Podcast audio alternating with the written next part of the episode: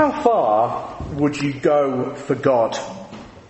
How much would you give of yourself for Him? For example, if God asked you to be a doormat, would you do it? Do you know what I mean? If God commanded us to let people walk all over us, would you do it? Our answer can be quite telling. Are we willing to go that far? Now, I'm not saying that our passage before us this morning asks us to be doormats. But would there be a problem if it did? Would that be too much for God to ask? What would be beyond God to ask of us? Whilst our passage this morning isn't a directive for doormats, what it asks of us is huge. Now I'll say this again because it merits repeating. This is not saying behave this way and you will be saved. It's saying, because you are saved by Jesus' blood, this is how you are to behave. This is how you are to live in line with all that God has done for you by sending His Son to ransom us from death. So how are we to live in light of the fact that God has given everything for us? Well, Jesus has already said that our righteousness is to exceed that of the Pharisees. And we've been seeing the past three weeks exactly what that looks like. So what does Jesus have for us now? Well, our first point is embrace injustices with open arms. Embrace injustices with open arms. What we have before us in that section there uh, between 38 and 42 is probably one of the best known sections of the whole Bible. Even people outside of church have generally heard of this section. So much that many of the things you see written here can be heard in the avenues and alleyways of Otley. Phrases like turn the other cheek, go the extra mile, an eye for an eye, a tooth for a tooth. All these phrases have sort of passed into common usage, haven't they? People use them all the time. Now, of course, that last phrase, tooth for a eye for eye, tooth for tooth, isn't just here in Matthew. Actually, we saw it last year in our favourite book, Leviticus. It was there uh, in the section uh, on, uh, uh, on laws in, in Leviticus. But there are also repetitions of that same idea and the same words uh, in the book of Exodus and in Deuteronomy as well. And it would seem that actually the phrase is older than even the time of Moses. We have Middle Eastern codes of law that are older, and they use this, pretty much the same phrase with the same pieces of the body, the eye and the tooth. But wherever it was used, it was always used in this sense. The punishment should not exceed the crime. That's what it always meant. The punishment should not exceed the crime. In other words, the force of it is this. If you've only lost one eye, you can only take one eye. If you've only lost one tooth, you can only take one tooth. What it's saying is you can't kill someone for poking your eye out. Which when you think about it, that's sensible. It's a sensible law to have. And most cultures have this sense that the punishment should fit the crime. So even in the Old Testament, it was supposed to limit violence. It was supposed to make sure that nobody went beyond the bounds of what was fair. Gandhi famously said, an eye for an eye, a tooth for a tooth, sorry, an eye for an eye only ends up making the whole world blind. But actually, even when you look at the original, the intention was to stop such an escalation. The idea was to stop things going further than they should do. To satisfy justice without stepping over the bounds into vengeance and blood vendettas. But whereas this was supposed to be a sin restrainer, it seems by the time of Jesus that actually it was used as an excuse for revenge and reprisals. It had become a charter for vengeance rather than a check on violence. You see, the law was never meant to justify revenge. It was supposed to bring justice so revenge wouldn't be needed. So what does Jesus do with this law in this context? Well, Jesus again takes us a million miles away from revenge and bitterness. He takes us actually in the exact opposite direction. So he uses some examples, doesn't he? You see it there uh, in verse uh, verse 39. But I say to you, do not resist the one who is evil. But if anyone slaps you on the right cheek, turn to him the other also. So Jesus is saying here, look, what would you do if someone slapped you across your face? Or if someone insulted you? Well, the natural sort of human thing would be to hit them back, wouldn't it? To be ins- insulting them back. Give as good as you get. Tit for tat. A slap on the right cheek in Jesus' day was an act of contempt as well as an act of violence. It was supposed to be a real insult to the person that you were doing it to, an affront to them. The human thing in those contexts is to do it back, isn't it? And you'd seem to be supported by eye for eye, tooth for tooth. You've been the victim of injustice, time to get justice. But what does Jesus say? Jesus says, if anyone slaps you on the right cheek, turn to him the other also. Don't hit them back. In fact, go the opposite way. Offer them your other cheek. You see, Jesus is actually going further than you'd expect here, isn't he?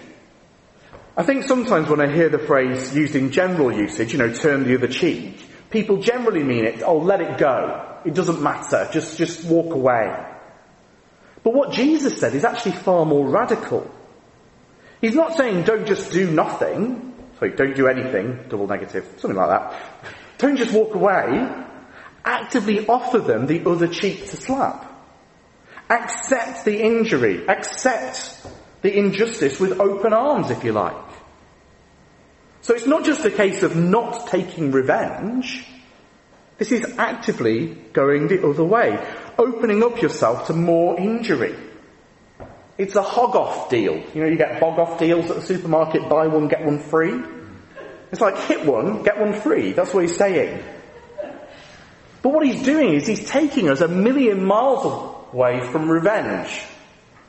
He's taking us away from that idea that you should just get your own back. I actually did this once. Um, so when I was at school, I became a Christian when I was 12. And so I went through high school as a Christian. I got quite badly bullied. And there was an occasion when one of my bullies actually properly whacked me across my face. And I had to decide what to do. And this verse came to me. I thought, do you know what? That's what the Bible says turn the other cheek. So I said, thank you. Which for a start, that got a bit of a, a weird response. And then I, I, literally turned around and offered him my other cheek to hit. Now, he was in front of other people as well. It was a really surprising situation because he didn't know what to do. In the end, he actually walked away and said that I was weird, which is probably right. But he couldn't actually bring himself to hit me again on the other cheek.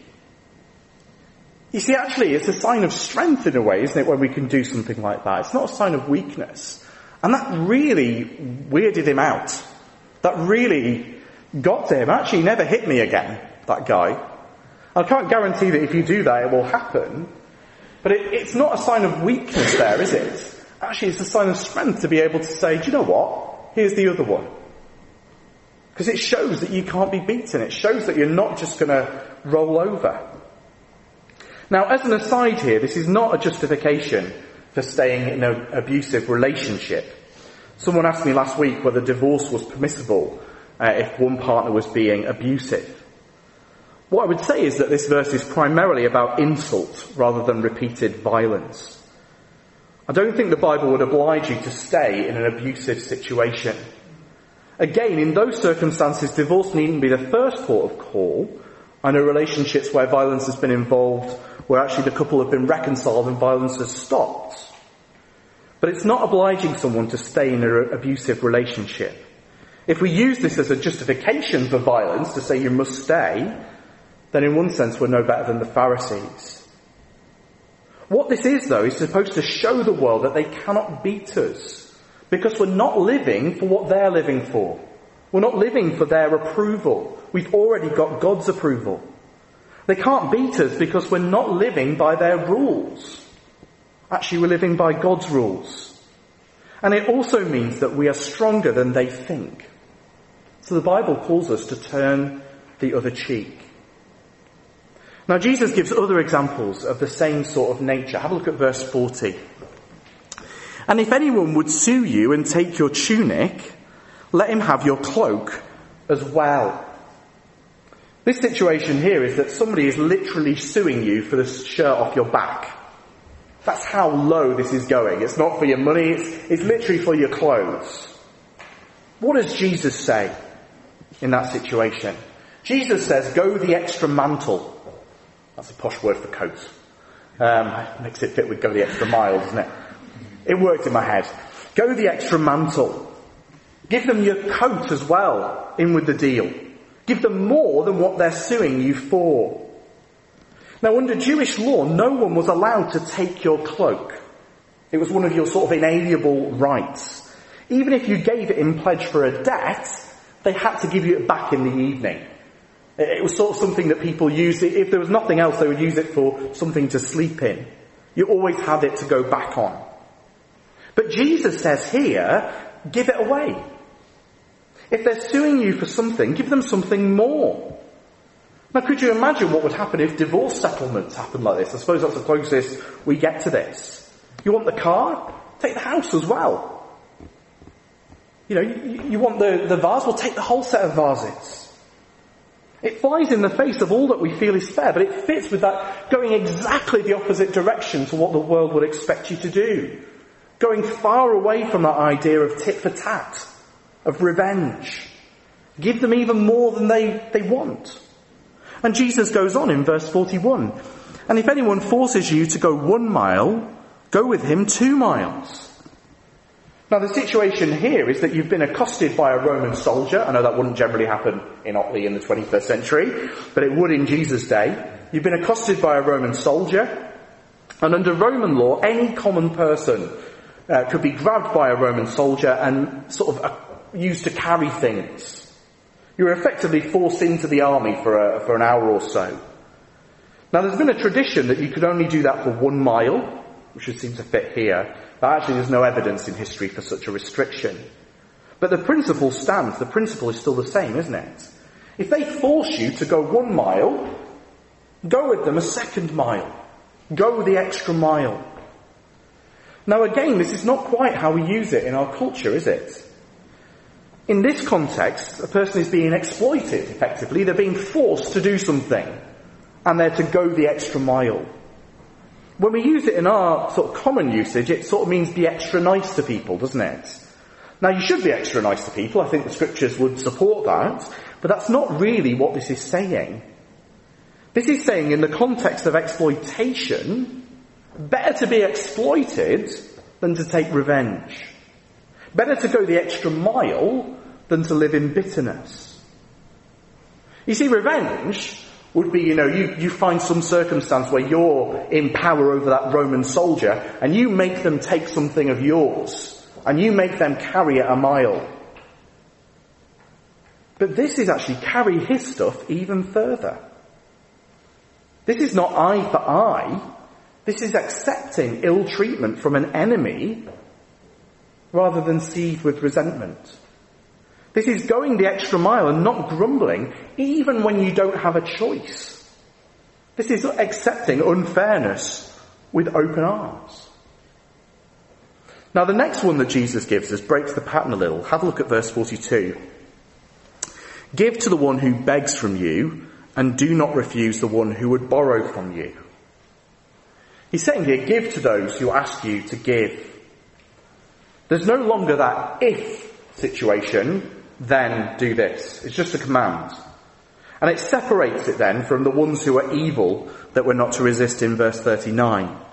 It's not saying that all people who ask you for money are evil.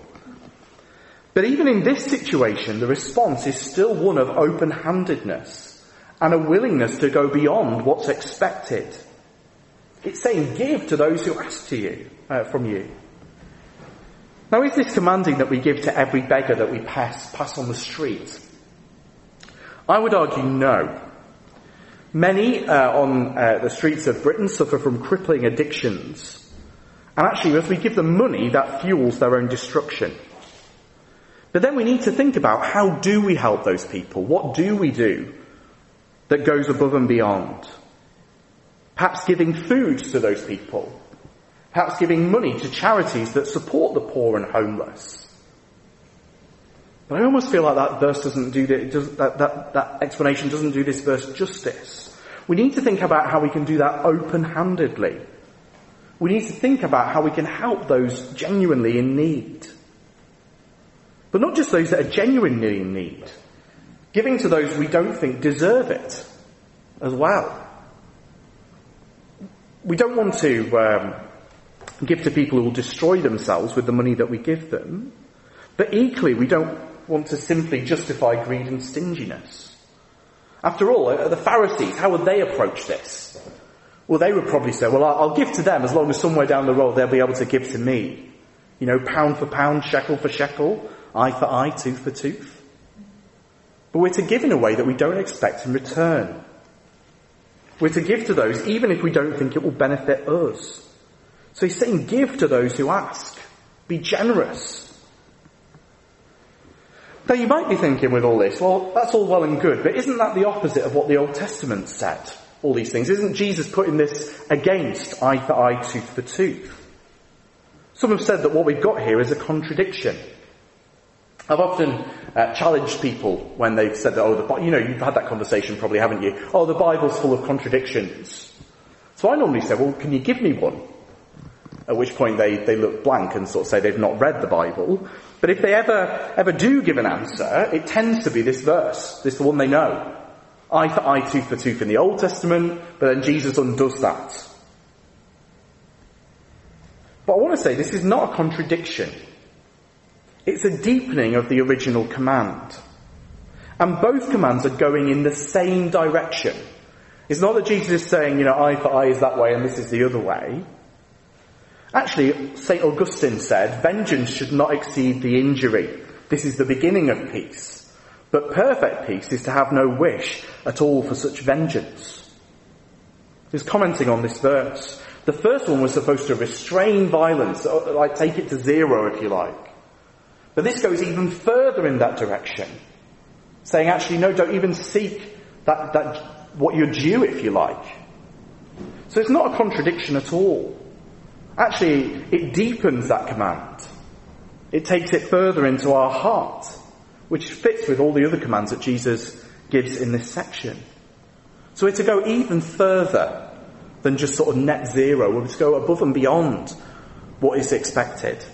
So that's our first point, embrace injustices with open arms.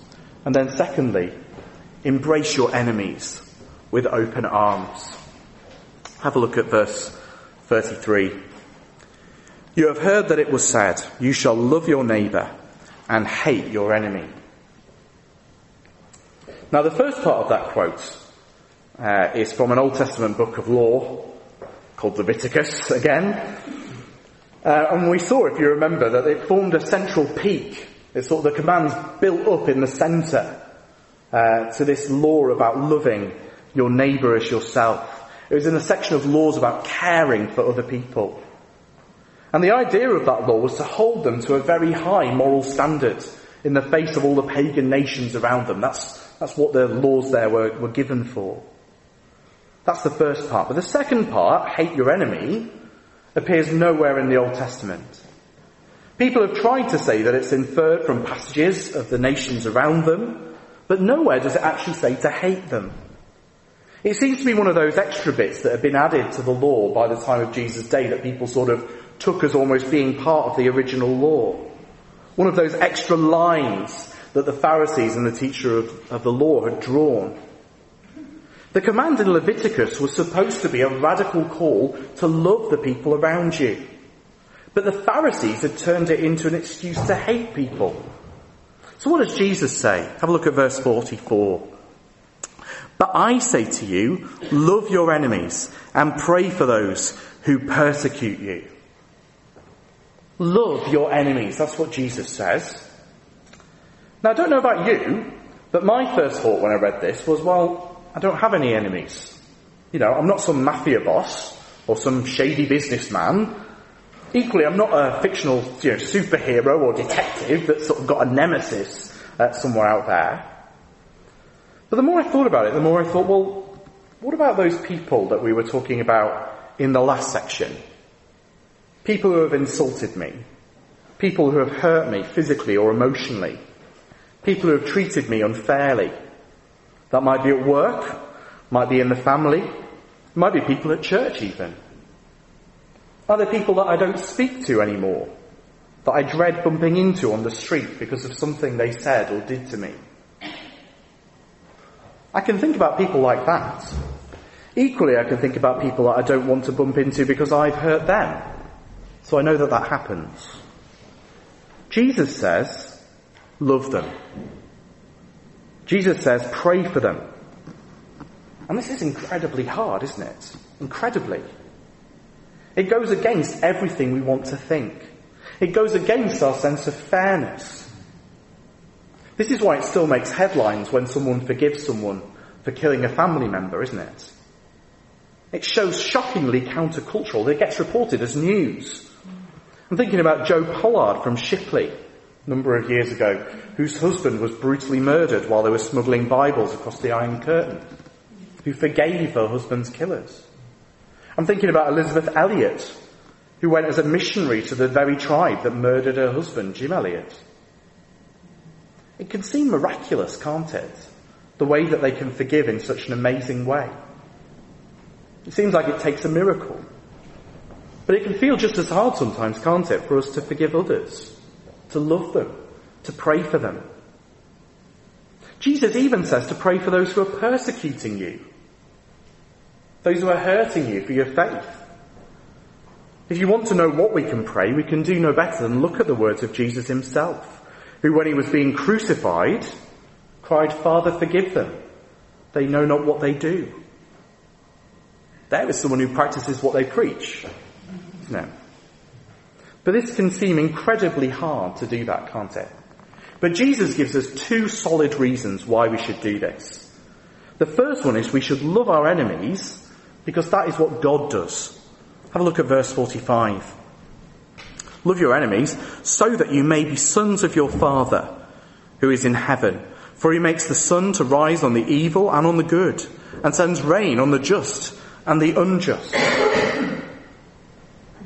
Whilst it's true that God has a special saving love for some, he shows his loving kindness to all.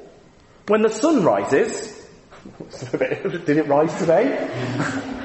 but when the sun rises, oh, there might be some flood jokes in here after all. When the sun rises, it rises for the just and the unjust.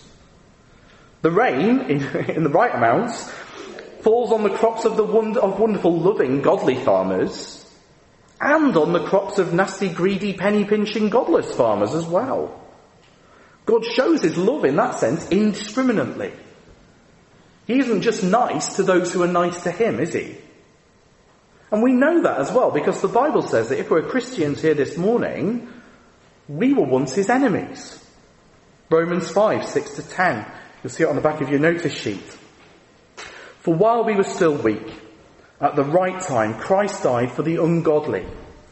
For one will scarcely die for a righteous person, though perhaps for a good person one would dare even to die. But God shows his love for us in this. While we were still sinners, Christ died for us. Since therefore we have now been justified by his blood, how much more shall we be saved by him from the wrath of God? For if while we were enemies, we were reconciled to God by the death of his son, much more now that we are reconciled, shall we be saved by his life. He's saying there, once we were enemies of God, but now we've been reconciled through Jesus and we're his friends. But he reconciled us while we were his enemies. If God did not love his enemies, there would be no one in heaven other than God. It's only because of God's love for his enemies that we can be saved, rescued, brought into relationship with him. If God didn't love his enemies, we'd all be doomed to hell. So God has shown such love to his enemies. So shouldn't we? If we have benefited from God's benevolence, then shouldn't we be kind to others? We're to be like our Heavenly Father. And if you want to know what that looks like as a human being, look at Jesus. Ask God to make you more like Jesus. If you want to know what that looks like, listen to the apostle Paul in Romans. Romans 12, 19 to 20. Beloved, never avenge yourselves, but leave it to the wrath of God. For it is written, Vengeance is mine, I will repay, says the Lord. To the contrary, if your enemy is hungry, feed him. If he is thirsty, give him something to drink. Do you see here, actually, the New Testament, the Bible, calls us to love our enemies, to practically care for our enemies. Why? Because God does. And He's done it for us. So that's the first reason we should love our enemies. The second reason we should love our enemies is that otherwise we're no different from the world around us. Have a look at verse 46. For if you love those who love you, what reward do you have? Do not even the tax collectors do the same? And if you greet only your brothers, what more are you doing than others? Do not even the Gentiles do the same? Just love those who love you? Tax collectors do that. Dictators do that. Child murderers do that.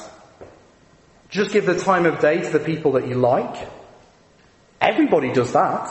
Even Southerners do that. Even Lancastrians do that.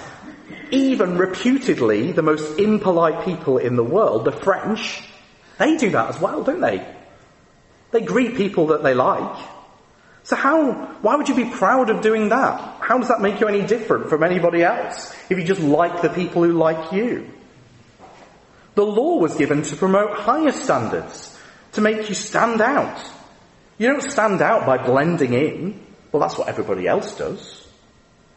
If our righteousness is to exceed that of the Pharisees, then it's no good if it's no better than the Gentiles who don't even have God's law. Remember we said a few weeks ago, salt is to be salty. If we're not different from the world around us, then we won't make an impact on the world. We are to hold ourselves to a higher standard. We are to be salt and light in the world. Not aiming at average and what everybody else does. That really has been the whole point of this section, hasn't it? This section on the Sermon on the Mount, though, finishes with these words in verse 48. You therefore must be perfect as your heavenly Father is perfect. What it's saying here is if we are going to be salt and light, what this whole section has been talking about, then it means that we're going to need to be like God. Now that's not quite as scary as it first sounds. Perfect here mean, can mean mature or complete. Really this is a paraphrase of that repeated phrase in Leviticus, be holy for I am holy. We're to reflect God's moral goodness as we go about in our world. We're to become sons of our Heavenly Father. Now God is not a doormat. God is not a pushover. But when he became a man, he did become a servant. Mark 10:45. For even the Son of Man came not to be served, but to serve, and to give his life as a ransom for many and that he's told his disciples that they were to do the same. They were to serve others.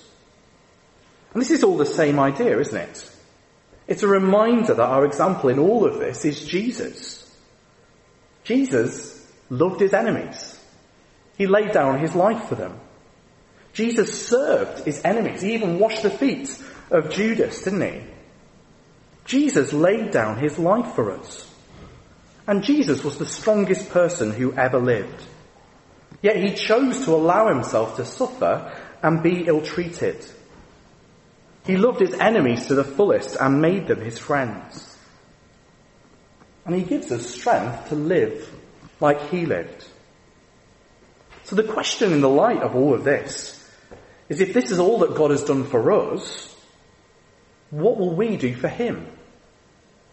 Is this too much to ask?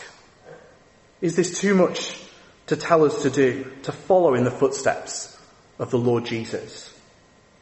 Well, let's pray that He would give us the strength to do that this week and in the weeks and months ahead. Let's pray. Father God, we pray that we wouldn't be people who say that uh, the way you have called us to live is too much. But Father, we are aware that these are hard verses. And that, Father, these things are difficult for us as human beings, Father, to love our enemies, um, to turn the other cheek, to walk the extra mile. Father, we pray that as Steve was talking about before with the batteries, Father, pray that as Jesus lives in us, he would give us strength by his Spirit to live day by day for you, to make the sacrifices uh, in our lives that need to be made, and to love as you have poured your love into our hearts by your Spirit, to love others as that love overflows into the lives of others. We pray in Jesus' name. Amen.